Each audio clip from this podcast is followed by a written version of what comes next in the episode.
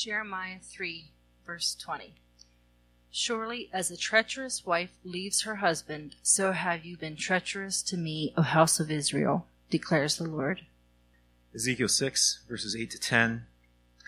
Yet I will leave some of you alive when you have among the nations some who escape the sword, and when you are scattered through the countries, then those of you who escape will remember me among the nations where they are carried captive how I have been broken over their whoring heart that has departed from me, and over their eyes that go whoring after their idols.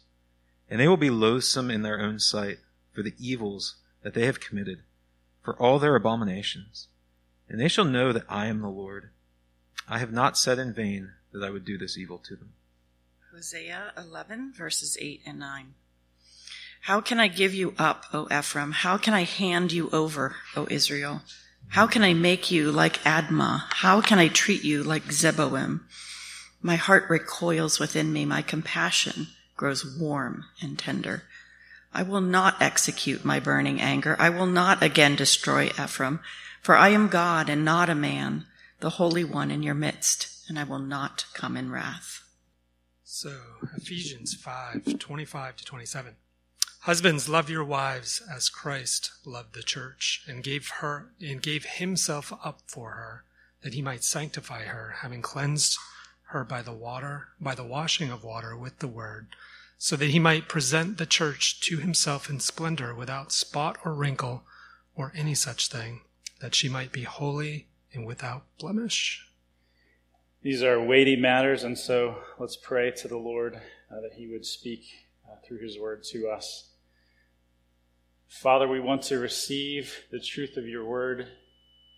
We want to approach you rightly in our hearts and with our lives.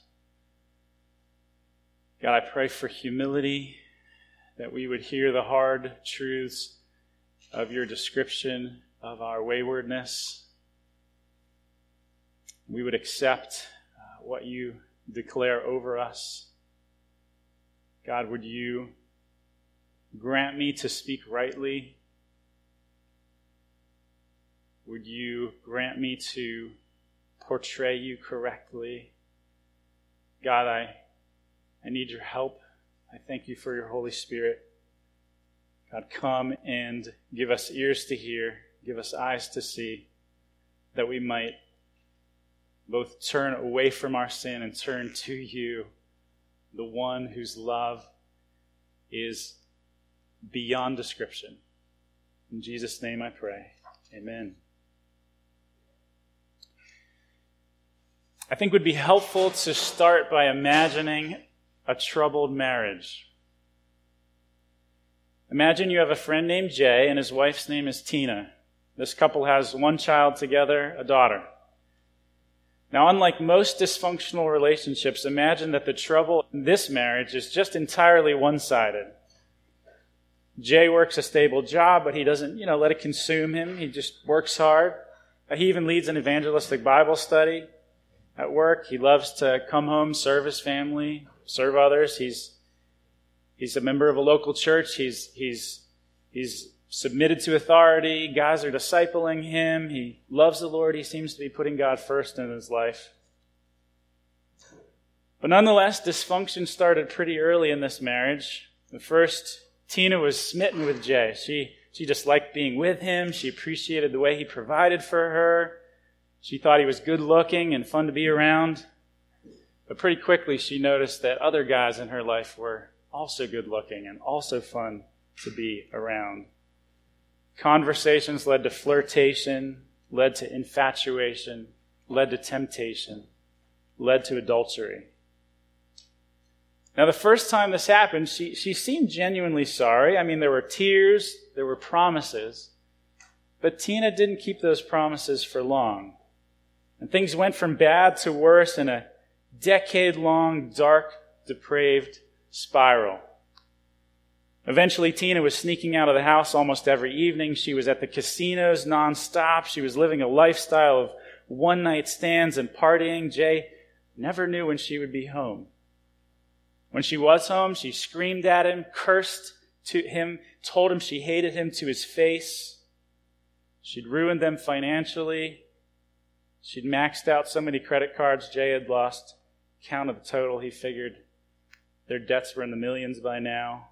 The house was in foreclosure, of course. But as this, if this were not enough, imagine one day Jay is coming home from work. He, he can't get near the house because the street is just swarmed with emergency vehicles, lights everywhere.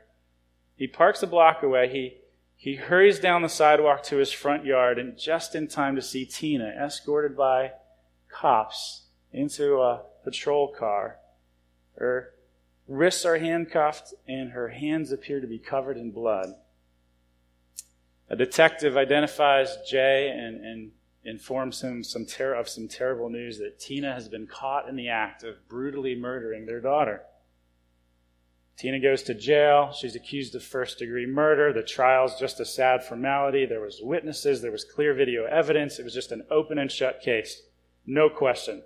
The prosecution recommended the death penalty. The judge, the jury agreed, and now Tina's on death row, waiting to be executed. Think about Jay and Tina's relationship. Could any marriage survive that kind of depravity? How should Jay treat Tina? He should leave her, right? This is clear, right? Their marriage is just a disaster. It's broken beyond repair, right? There's, there's nothing but destruction that Tina has brought into their relationship. But sometimes truth is stranger than fiction. You know what is crazy?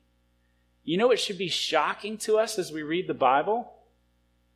We see in Scripture again and again that God defines his relationship with his people as a husband and wife, as a bridegroom and a bride. And yet, the bride is completely dysfunctional, like Tina. So when we read the Bible honestly, we'll, we'll come to this startling conclusion that we are like Tina. I am like Tina, only worse. You are like Tina, only worse.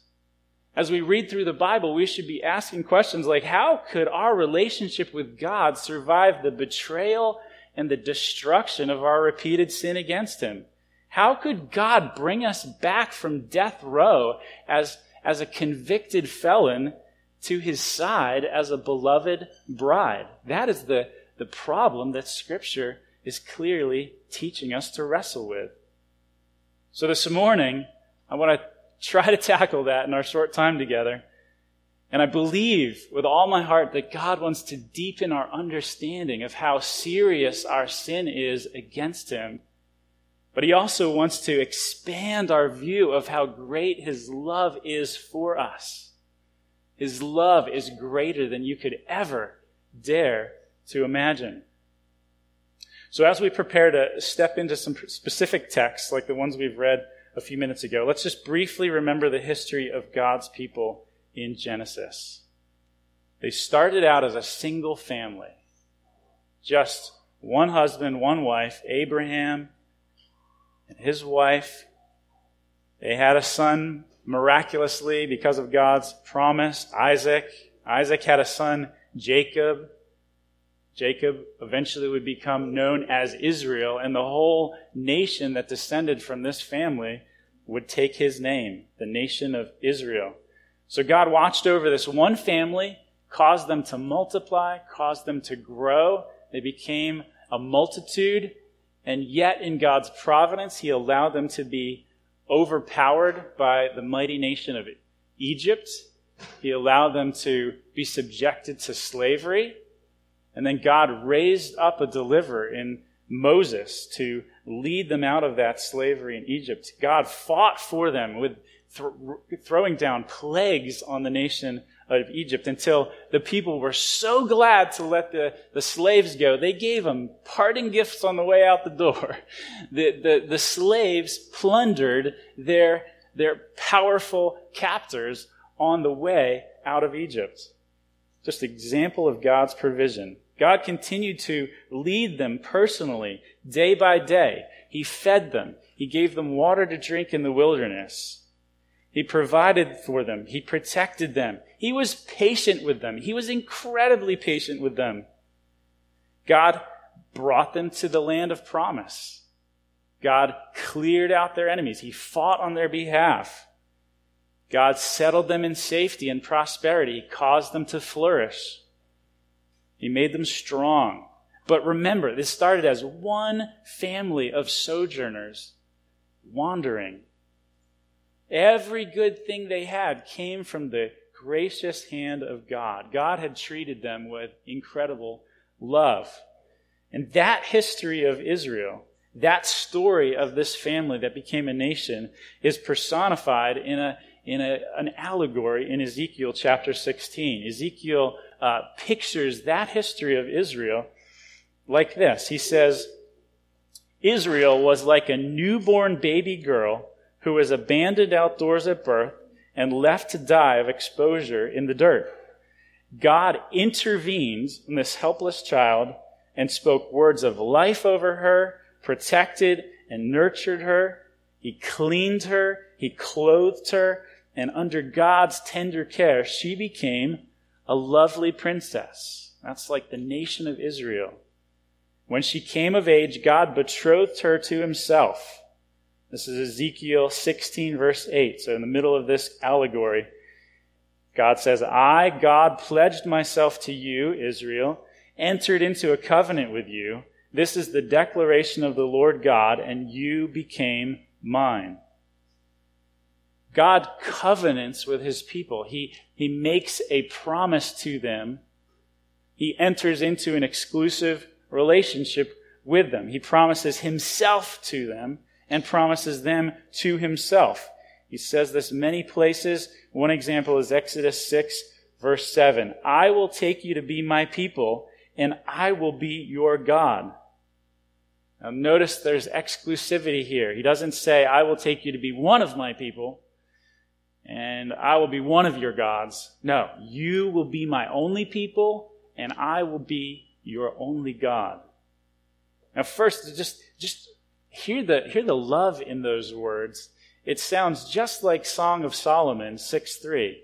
I am my beloved's, and my beloved is mine. But again, hear the exclusivity as well. It makes perfect sense for the first of the Ten Commandments to be our call to worship this morning, Exodus 20, verses 2 and 3. I am the Lord your God. I alone am the Lord your God who brought you out of the land of Egypt, out of the house of slavery. You shall have no other gods before me. It makes sense. God's love is exclusive in this betrothal, in this covenant that he's made for his people. The Lord was the perfect husband to the nation of Israel, but the people of God were not the perfect bride. One minute, God's people say they love him, they say they'll follow him, they say they'll covenant with him, and seemingly the next minute they cheat on him. Jeremiah 3:20 was our first text this morning. Surely as a treacherous wife leaves her husband, so have you been treacherous to me, O house of Israel, declares the Lord. It's just so clear. Israel left her betrothed husband. Israel committed treachery. Israel left the Lord. So what does that mean? What does it mean to leave the Lord? What is, who did she leave him for, you might ask? There's many descriptions in scripture of what that means. Here's one. Malachi 2, 20, or excuse me, Malachi 2, verse 11. Judah has been faithless. An abomination has been committed in Israel and in Jerusalem. For Judah has profaned the sanctuary of the Lord, which he loves, and has married the daughter of a foreign God. That's more of what it means to leave the Lord. It means to be faithless. It means to commit abominations, things that God detests. It means to bring profanity, things that are unholy, into God's beloved holy places. Sin caused Israel to worship foreign gods. Their worship should have belonged to Yahweh alone, but they instead worship demonic idols like Baal and Molech, doing things that should not have been done. They even stooped so low as to murder their children in those detestable worship practices. The inspiration for my fictional story about Tina and Jay comes from Ezekiel 23 37. Unfortunately, this is not fiction. Ezekiel 23:37 For they have committed adultery and blood is on their hands. With their idols they have committed adultery and they have even offered up to them for food the children whom they had borne to me. It's dark. It's serious.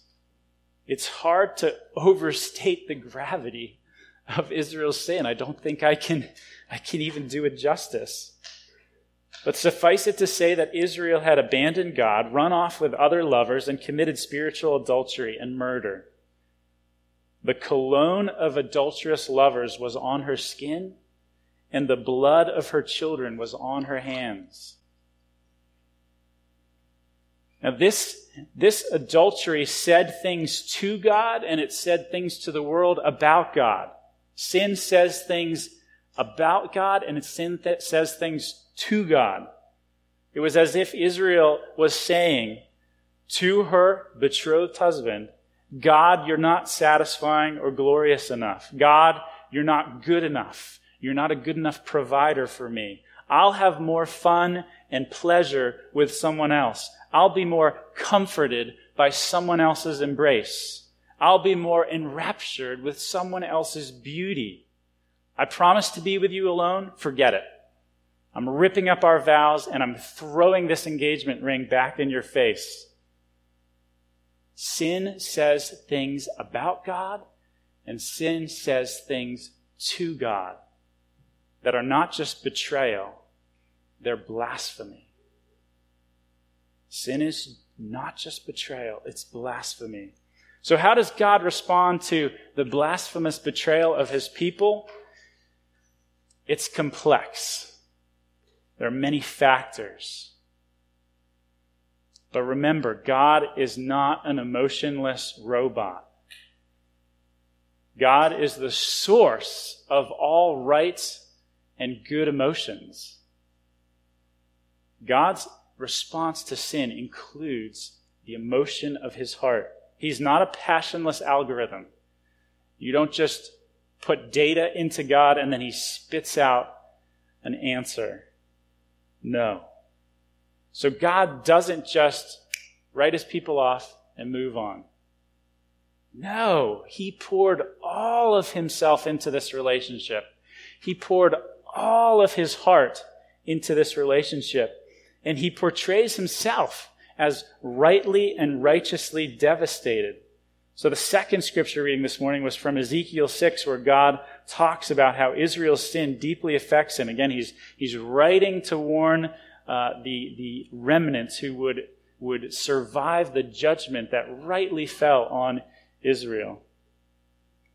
Ezekiel 6, 9, and 10. Those of you who escape the judgment will remember me among the nations where they are carried captive, how I have been broken over their whoring heart that has departed from me, and over their eyes that go whoring after their idols. Can, can you conceive of a God who can say, I have been broken over the betrayal and sin of his people? God is broken when his people forsake him and commit spiritual adultery. That word just means what it sounds like. It means like when you take a clay pot and you smash it on the floor into many pieces, shattered. I tend to think of God as unassailable, unapproachable, unimpeachably sovereign and holy. And He is. He is. But in one sense, in a very real sense, God has voluntarily made himself vulnerable by covenanting with his frail people. And so amazingly, the covenant love of God has led to this a God who is broken over his people's infidelity. It's just hard to comprehend. God, in betrothing himself to Israel, unfaithful Israel, has knowingly, intentionally put himself in a complex and difficult situation, to say the least. On the one hand, his justice, his holiness, his honor demand that he must stop the treachery. He must stop the blasphemy. His honor, his reputation is at stake. This cannot continue. And so God would be right. God would be completely right to wipe these adulterous people off the face of the earth. And yet, as he contemplates that possibility, he is still conflicted within himself after all that they have done. And you can hear that anguish of God in Hosea 11. I'm going to read that again for us, but I just want to comment. Um, there, there's some unfamiliar towns referenced here in verse 8. There's a town called Admah and a ta- town called Zeboim. Uh, they were towns in the plain with Sodom and Gomorrah. So when God's judgment came and wiped out Sodom and Gomorrah, it also wiped out neighboring towns. These are two of them, Admah and Zeboim. So when God is talking about them, he's talking about utter and complete devastation and destruction. Listen for the complex emotions going on in the, the heart of God. He's contemplating judgment, and yet his desire for mercy does not go away. How can I give you up, O Ephraim? That's one of the tribes of Israel. How can I hand you over, O Israel? How can I make you like Admah? How can I treat you like Zeboim? My heart recoils within me.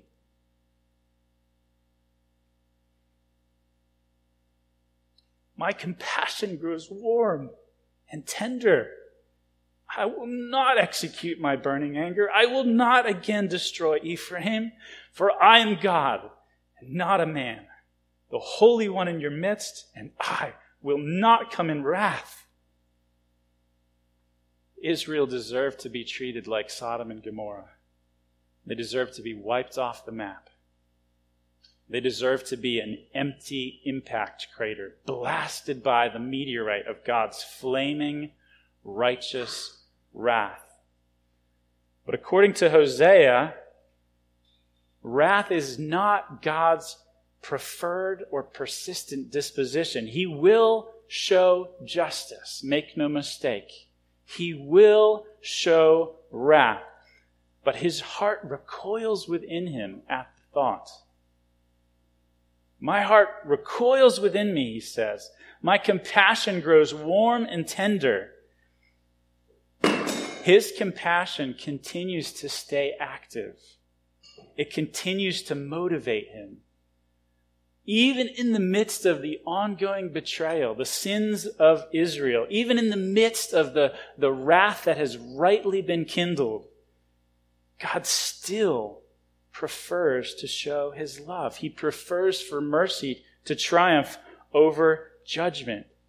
Even in judging the sinful nation of Israel, he never abandoned his covenant love for his betrothed bride. Remember, God knew all this betrayal was coming. It did not catch him by surprise. He saw this on the horizon and he stepped down into it anyways. Remember our imaginary couple, Jay and Tina? Imagine Jay could have foreseen all that Tina would put him through, all that it would cost him. And imagine he married her anyway. That sounds crazy, right? It sounds ridiculous. But that's just a little picture.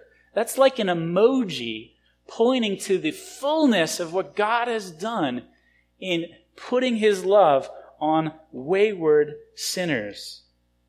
God saw the disaster. God saw the pain ahead for this relationship, and he made the commitment anyway. There is no love like the love of God. Just think about that a little bit more. In what direction does God move when he encounters the sin of his adulterous bride? In what direction does God move? Does he recoil in horror? Does he withdraw in disgust? No. He actually moves towards his treacherous bride. God's love is something different from the, the earthly human love that we have in our natural selves. There, there's nothing else like it. God's love is activated. God's love is engaged when he encounters the sin of his beloved people. Our love apart from God is not like that. It eventually draws a line that it cannot cross. Our love apart from God's help, uh, under the strain of sin, will, will crumble and fail. But God's supernatural love is so different. God's love is unstoppable. God's love is unquenchable. God's supernatural love keeps moving towards his bride in mercy, towards his guilty bride in compassion. And it's out of that heart of compassion that Jesus Christ came to earth. His advent on this planet was the decisive arrival of the bridegroom himself in the flesh God incarnate, continuing to come, continuing to advance forward to seek and save his desperately guilty but still beloved bride. Jesus did not recoil from us in horror. Jesus did not withdraw from us in disgust, but he just keeps coming, keeps advancing, keeps pursuing in love all the way to the cross and beyond. Remember, all the wickedness and rejection that the bride had brought into the relationship was not academic for him. It was not theoretical. It was raw, personal, in his face betrayal of the worst and most intimate kind. But after all that Jesus had been through with his bride, this jilted Jesus, this betrayed Savior, sees the consequences that his wife deserves and says something like this I know she is guilty, but don't crush her, crush me instead. Isaiah says it so well that he was pierced for our transgressions, he was crushed for our iniquities. Upon him was the chastisement that brought us peace, and with his wounds we are healed. All we, like treacherous adulterers, have gone astray. We have turned every one to his or her own way, and the Lord has laid on him the iniquity of us all. Jesus was no stranger to treachery. Jesus was no stranger to betrayal. That was a familiar relational dynamic for our Savior. Ever since Adam and Eve betrayed his loving fellowship for a bite of a forbidden fruit. Did you ever wonder how Jesus could stand to be around Judas? The man who Jesus lived with, ate with, traveled with, the man who would betray him to death. Jesus could, could withstand that kind of dysfunction in his relationship because he was a man despised and rejected, familiar with betrayal. Consider our Savior as the bridegroom in the Garden of Gethsemane, sweating blood as he anticipates a second rejection. He's already been rejected by his bride. He's anticipating being forsaken by his Father. Hear him on the cross crying out these words, My God, my God, why have you forsaken me? So that the bride who had forsaken him would never need to be forsaken by her heavenly Father. It's incredible. The love of Jesus, the love of Jesus is stronger than the betrayal of his people. The love of Jesus is stronger than the spiritual adultery of his people.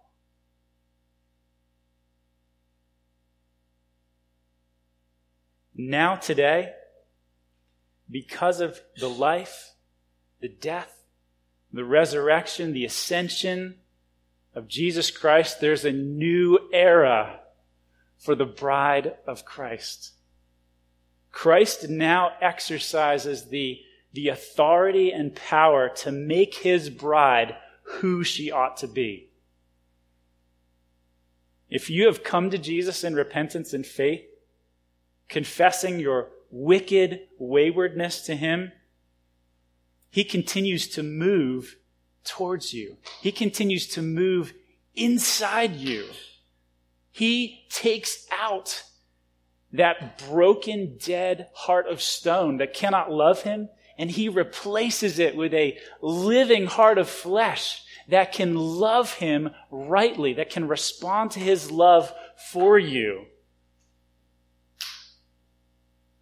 He sends his Holy Spirit, God Himself, God the Spirit, to live inside you and empower you in a new way to love him with the love of the Spirit himself, and to forsake and to hate spiritual adultery in a new way. We have new desires. We have new affections for our bridegroom. We have new hatred for our sin. Let's look at Ephesians 5 26 and 27 again. Christ loved the church. Oh, how he loved the church and gave himself up for her. He held back nothing that he might sanctify her, having cleansed her by the washing of water with the word, so that, in order that, for the purpose of, that he might present the church to himself in splendor without spot or wrinkle or any such thing, that she might be holy and without blemish. God has done, is doing, and will do exactly what he promises. He gave himself up to sanctify his bride, to make her holy. He has cleansed his bride made her clean by washing her with his blood, washing her with the word. Beloved, if you belong to Jesus, one day soon, the bridegroom will present you to himself without wrinkle or spot or blemish or any flaw the bridegroom is making the people of God who he wants her to be.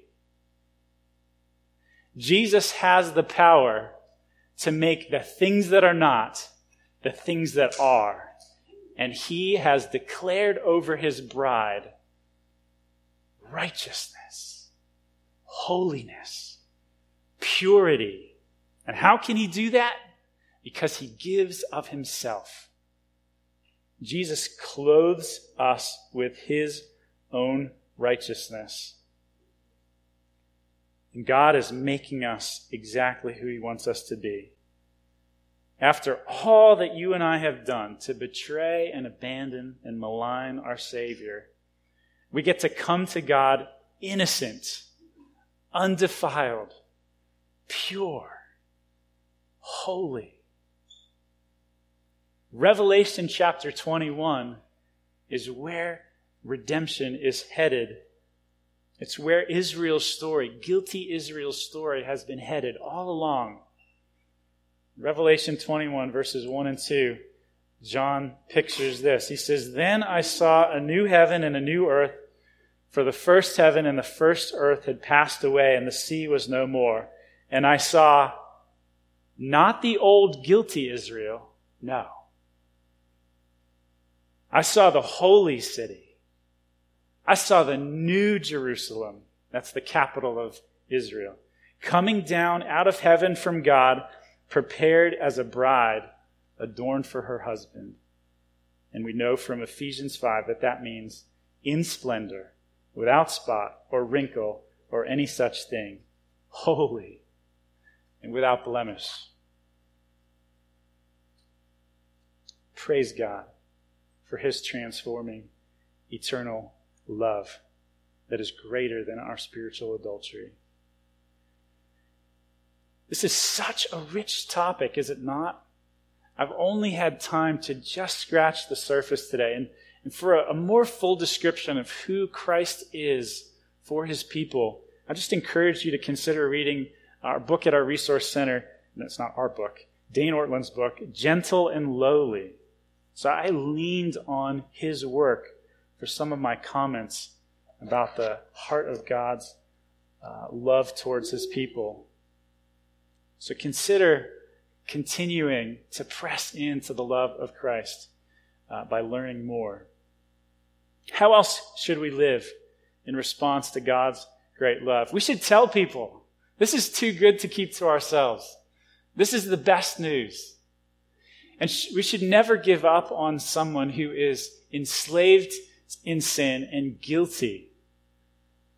No matter how dark the path of someone you care about or someone you know about, God is able to reach into that with his never stopping, unquenchable love and transform them into part of his beautiful bride. So let's share the gospel with confidence, with joy, and with love. God may want to uh, remind you this morning uh, that you can be free from guilt and condemnation and shame in Christ. There are moments of my life, there are moments of your life that you are no doubt deeply ashamed. But our spiritual adultery towards God is far worse. There is nothing that God is unwilling to completely and willingly and joyfully forgive because of the unstoppable love of the bridegroom towards his bride. Let's be a people who, who hate idolatry. Let's be a people who pray and fast that God would guard us from sinning against Him. Let's be a people that hide the Word of God in our hearts that we might not sin against Him. It's one good way to respond to the amazing love of God. And let's confess our sins to one another freely and with courage. Why would I hide something from you if God has already judged me to be a spiritual adulterer? Why would you hide your sin? We're so much worse than we would like to, to put on. The gospel has judged us as guilty and forgiven. Let's confess our sins freely and courageously to one another. And finally, let's come to our God in beautiful humility and joyful confidence. Listen. Hear me, beloved.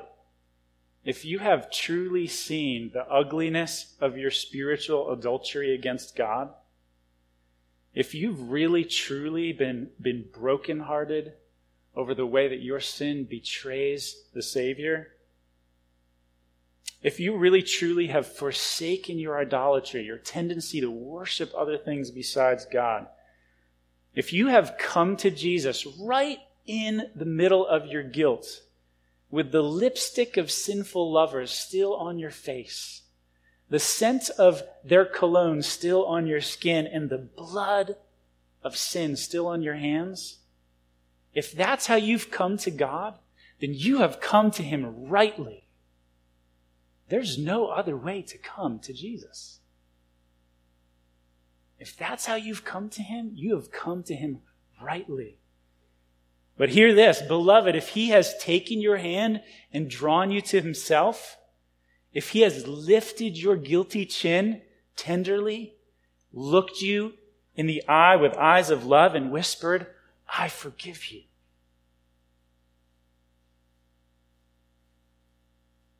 If he has taken off his royal robes and clothed you in his perfect righteousness, then you are clean and beautiful to him. See him smile on his beloved bride again this morning. Hear him say, I love you again this morning. He has made and he is making you exactly who he wants you to be. Beloved, lift up your heads.